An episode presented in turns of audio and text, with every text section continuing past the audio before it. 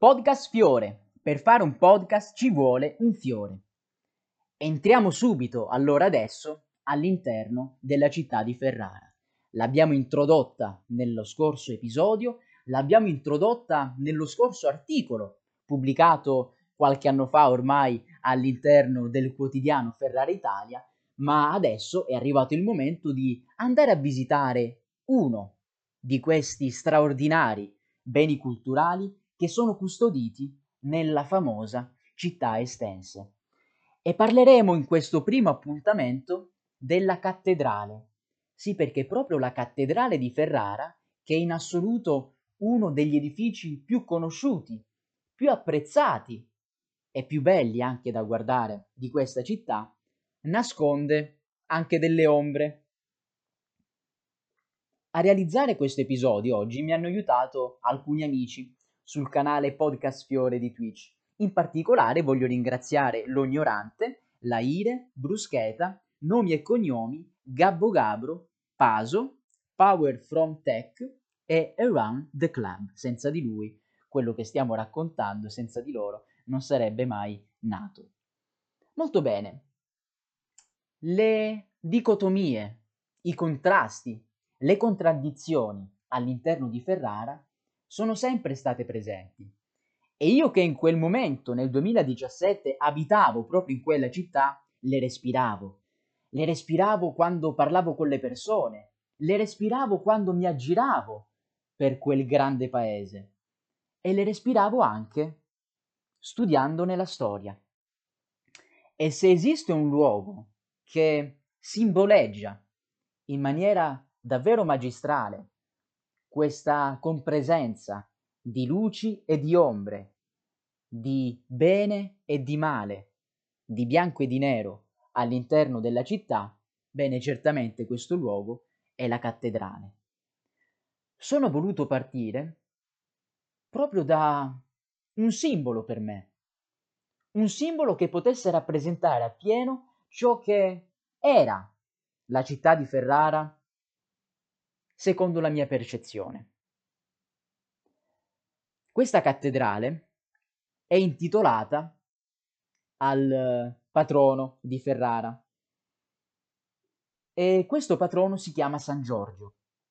E ti anticipo che questa cattedrale nasconde storie di satanismo, nasconde storie di Santa Inquisizione, di santi che in realtà non erano santi, ed è stato sorprendente scoprire questa storia.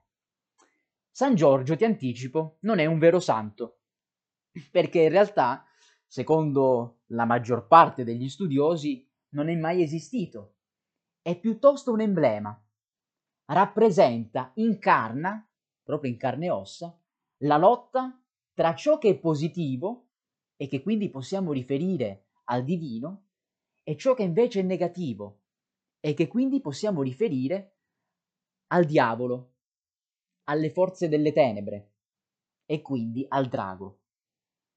La leggenda di San Giorgio sarebbe nata proprio dalla storia di un arcangelo, un arcangelo che appartiene alla tradizione ebraica e poi anche cristiana che è San Michele. E come San Michele riuscì a sconfiggere il diavolo, così anche San Giorgio riuscì a liberare la principessa e a uccidere il famoso drago. È singolare che proprio San Giorgio sia il custode di questa città e sia il santo a cui è intitolata questa cattedrale.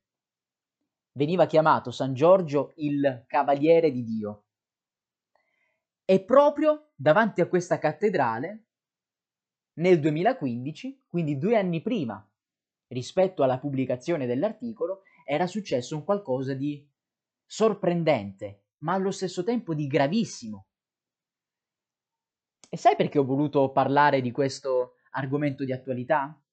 Perché i lettori di Ferrara Italia erano abituati a leggere notizie di politica, leggere notizie eh, legate alla società, eh, ma tutte attuali. Era strano avere una rubrica che parlasse settimana dopo settimana della cultura in quella città, dei tesori che vi vengono custoditi. E quindi per interessare maggiormente quel tipo di pubblico, proprio all'inizio di questo mio articolo avevo voluto inserire questa nota di attualità. Sì, perché il 28 ottobre del 2015 erano state ritrovate proprio all'entrata di questa cattedrale delle scritte molto particolari. Il 28 ottobre, fino al 27 non c'erano queste scritte, erano apparse la notte. E subito questi segni, molto strani, erano stati bollati come dei segni satanici. Dei segni quindi che avevano a che fare con un rituale che si sarebbe verificato proprio di fronte a questa cattedrale, Ecco, la cattedrale si trova praticamente al centro della città, a due passi dal castello, di fronte anche alla sede comunale. E la piazza che è lì di fronte è una delle piazze principali di Ferrara, quindi una cosa veramente molto strana. Quali erano questi segni? C'era una croce rovesciata, c'era il famoso numero 666 e poi c'era un'invocazione al diavolo. Sì, sono certamente dei simboli anche satanici, ma ciò che spesso non si dice è che nella storia più volte è accaduto che dei simboli siano stati riutilizzati da alcuni gruppi di persone per delle motivazioni per le quali non erano nati originariamente. Bene, la croce rovesciata è in realtà un simbolo cristiano legato proprio anche alla più antica cristianità. Non è un simbolo satanico, o perlomeno non soltanto. Il numero 666 non è il reale numero del diavolo che identificherebbe questa bestia, perché deriva da una traduzione sbagliata della Bibbia. E per quanto riguarda poi l'invocazione, ecco, preferirei addirittura non menzionartela, perché ogni volta che si parla di qualcosa di negativo, questa cosa negativa può rischiare anche di influenzarci. Quindi, siccome il nostro podcast è in realtà positivo, rivolto verso il bene, noi non parliamo e non menzioniamo questa scritta che però ho voluto eh, citare all'interno dell'articolo. Per esempio, si parla spesso della famosa croce templare. Ma furono i templari a inventarsi quel simbolo? La famosa croce patente? In realtà no, non è un simbolo loro. Loro lo utilizzarono in pompa magna. Quando si vede una croce templare, molto probabil- probabilmente lì quest'ordine passò. Ma può essere anche di no, perché non erano gli unici a utilizzarlo né prima e né dopo. E grazie a questo appiglio all'attualità potevo allora cominciare a quel punto a parlare realmente dei contenuti che riguardavano la cattedrale dal punto di vista della storia, dal punto di vista dell'architettura e anche delle leggende. E quindi a quel punto potevo cominciare a fare divulgazione. La mia provocazione era questa. Quei segni sull'ingresso della cattedrale non erano casuali e tra l'altro eh, Ferrara è anche conosciuta per presentare ogni tanto un qualcosa che può essere legato appunto a dei rituali satanici. Perché proprio quella cattedrale poteva essere considerata come il simbolo vivente del bene e del male compresenti. Partiamo dalla facciata. Ecco, se tu adesso vai a Ferrara, non avrai modo di osservare di ammirare l'intera facciata. Questo perché sono stati avviati dei lavori di restauro. Io però ho avuto la grande fortuna di poterla ammirare in tutto il suo splendore pochi mesi prima che iniziassero quei lavori e ti parlo circa della fine del 2015. I lavori poi cominciarono nei primi mesi del 2016 e fu bloccato l'accesso eh, da parte della, della facciata, poi anche l'ingresso e anche la possibilità di entrarci fu bloccato nei, negli anni successivi e quindi di fatto adesso è molto difficile riuscire a comprendere quanto sia bella questa cattedrale, anche se stanno iniziando ad aprire qualcosa, periodicamente escono delle notizie. Bene, questa facciata mostra dei bassorilievi che solitamente non sono presenti nelle facciate delle cattedrali. Addirittura alcune di queste iconografie sono praticamente quasi un unicum. E a che cosa mi sto riferendo?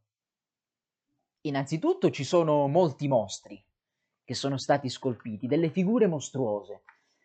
Ricordati che siamo nel Medioevo e in quel particolare periodo storico circolavano diversi bestiari, insomma diversi documenti, diverse pubblicazioni all'interno delle quali si parlava di queste figure leggendarie.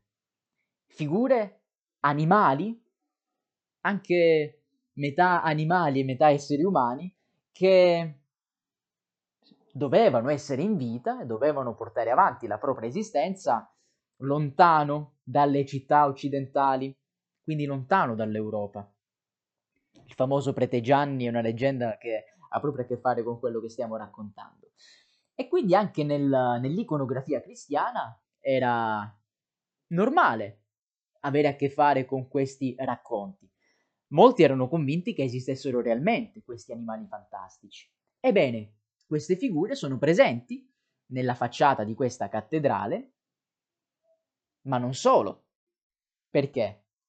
Perché doveva essere la metafora di tutto ciò che è stato creato da Dio, e anche quei mostri dovevano essere stati creati da Dio, ma anche di tutto ciò che è invisibile ai nostri occhi, tutto ciò che si trova oltre la nostra vita. Quindi non lontano nello spazio, ma proprio lontano perché su un'altra dimensione, l'aldilà. Ed ecco quindi che troviamo un bassorilievo quasi unico nel suo genere su una facciata.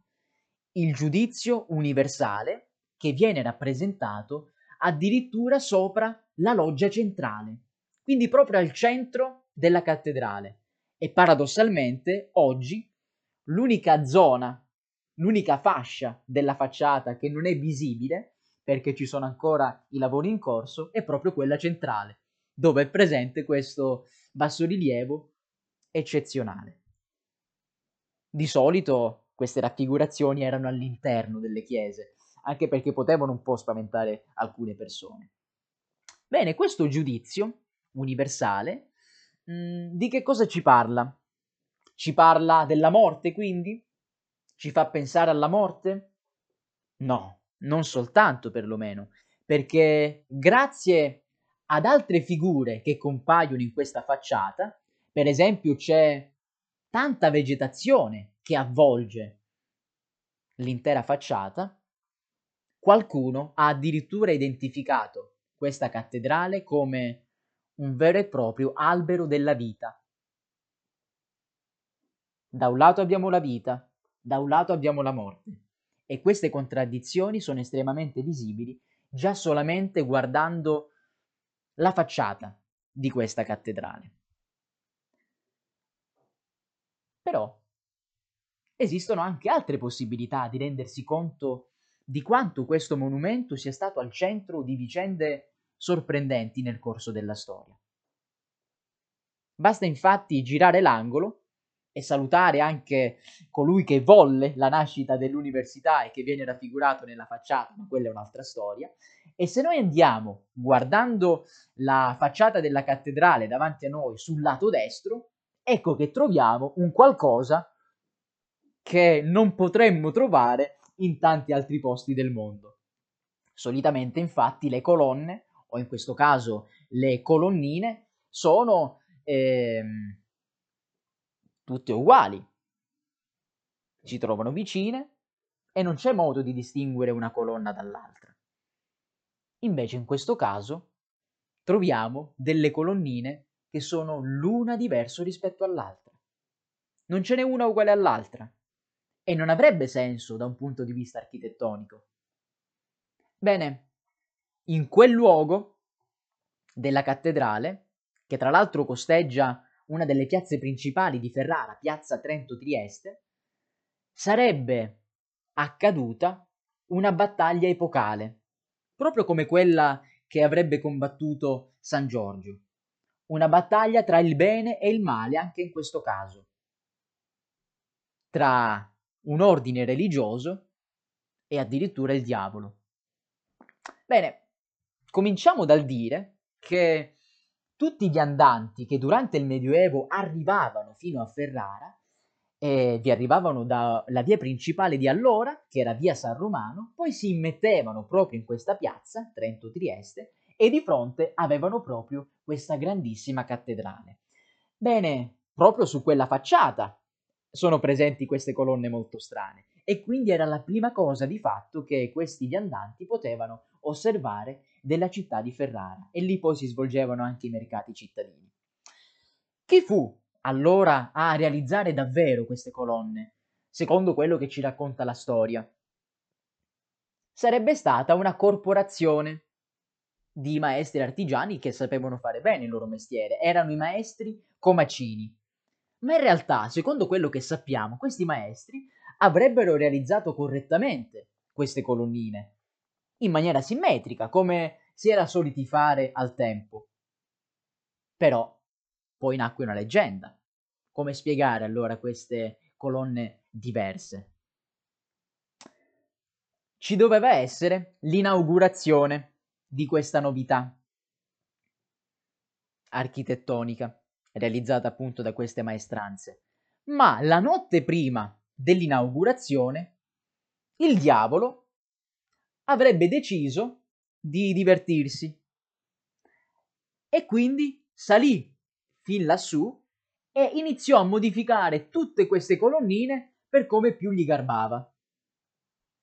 Il suo obiettivo era quello di rovinare la festa dell'inaugurazione del giorno dopo, ma ecco qua uno dei casi in cui poi il bene si è preso beffa del male, perché appunto i cittadini, arrivati proprio in quella piazza, sono rimasti molto sorpresi dal vedere questa grande innovazione architettonica. Mai prima d'ora avevano potuto osservare nulla del genere.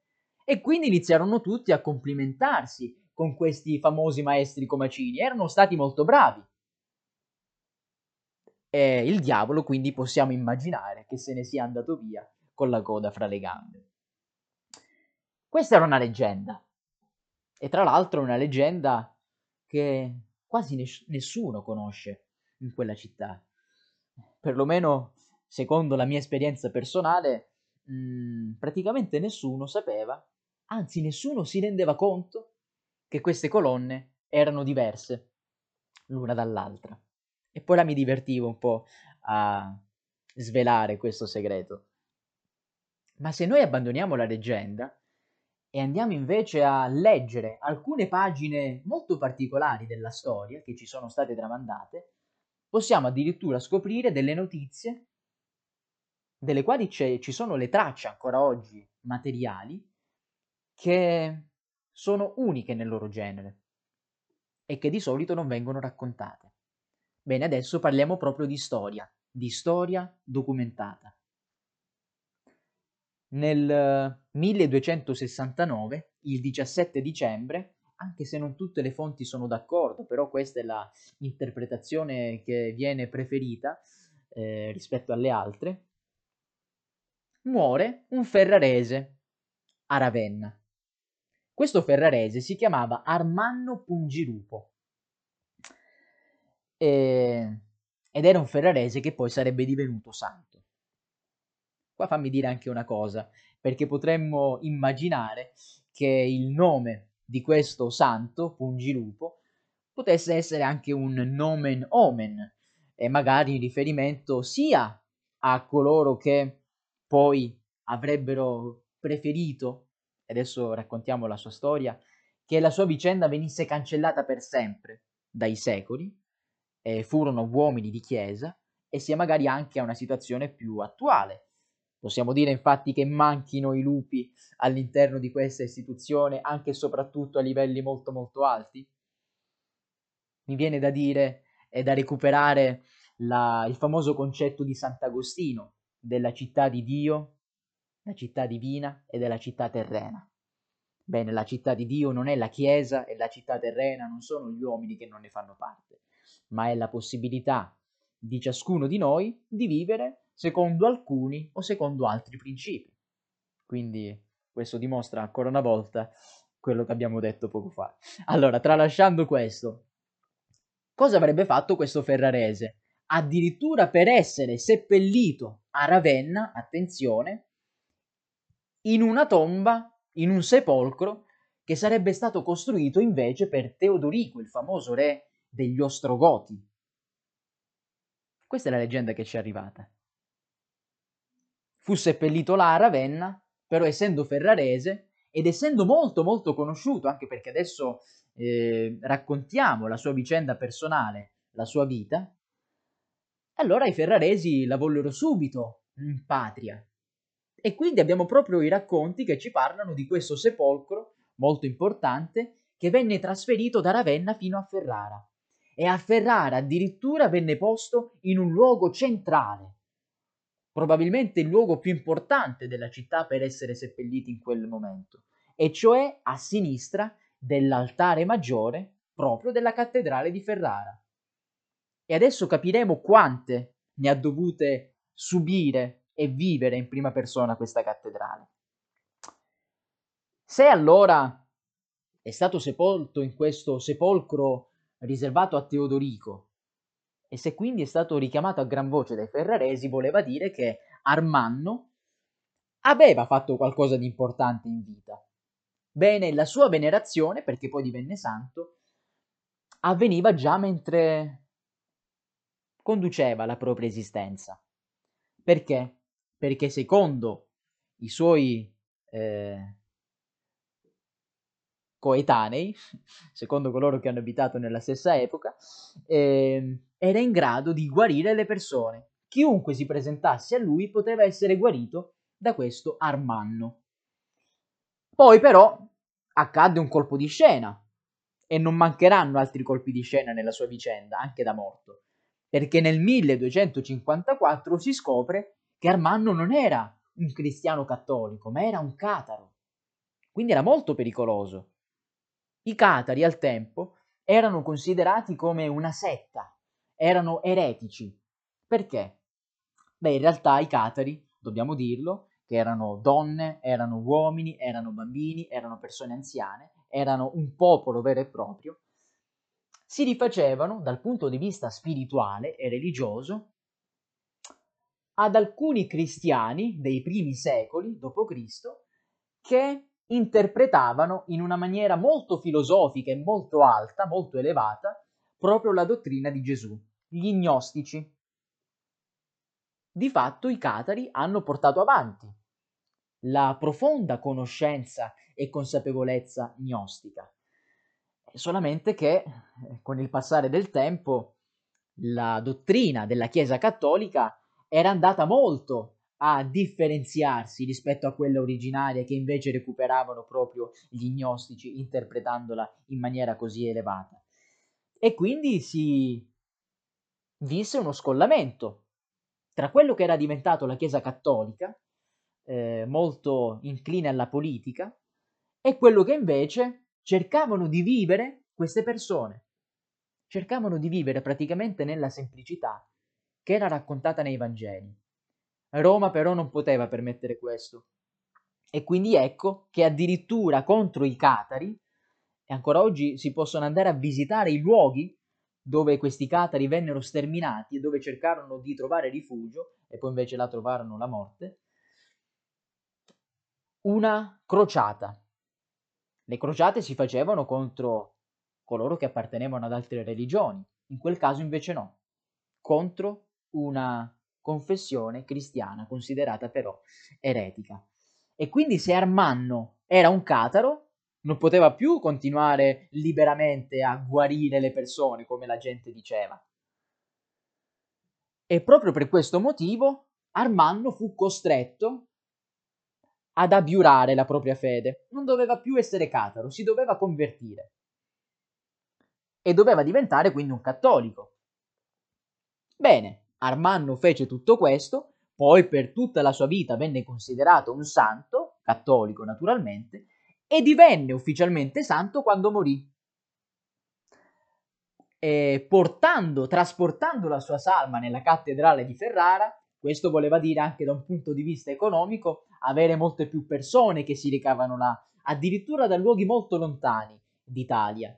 E anche da morto sarebbe stato in grado di guarire le persone. Ci sono ancora documenti che ci parlano di, di tutte le considerazioni che facevano i prelati al tempo e sul fatto di dover trasportare questo corpo, sul fatto di dover accogliere molte persone nella cattedrale di Ferrara e sul fatto che sarebbero avvenute moltissime guarigioni in quel luogo.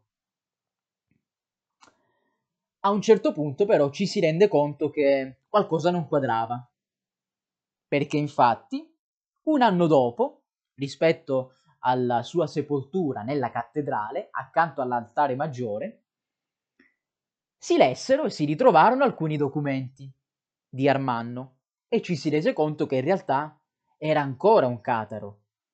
Aveva finto di convertirsi, ma mai era diventato realmente cattolico. E allora la Santa Inquisizione, a quel punto, non poteva più far finta di niente. E anche se era morto, e anche se le persone venivano guarite, e anche se era stato trasportato da Ravenna a Ferrara nel sepolcro costruito per il re Teodorico, doveva essere fatto fuori, anche per dimostrare alla gente che non si poteva non essere cattolici. E in più aveva giurato il falso.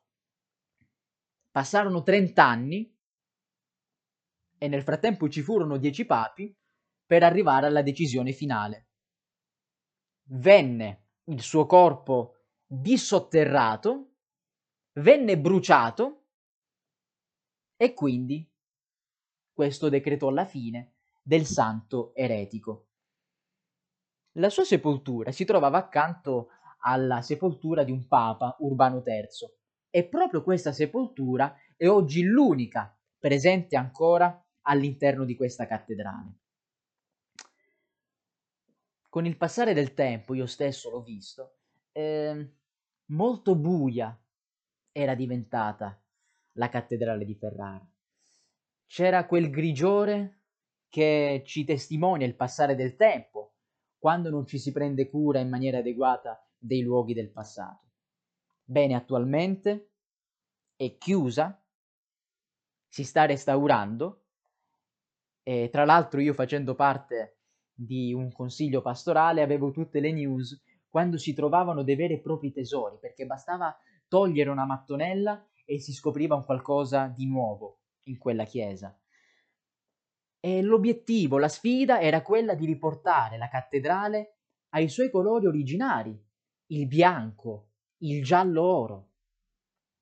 Bene, la potremo ammirare prossimamente, quando saranno terminati questi restauri, e nel frattempo però questa lotta continuerà. La lotta tra il bene e il male, il bianco e il nero all'interno di questa città.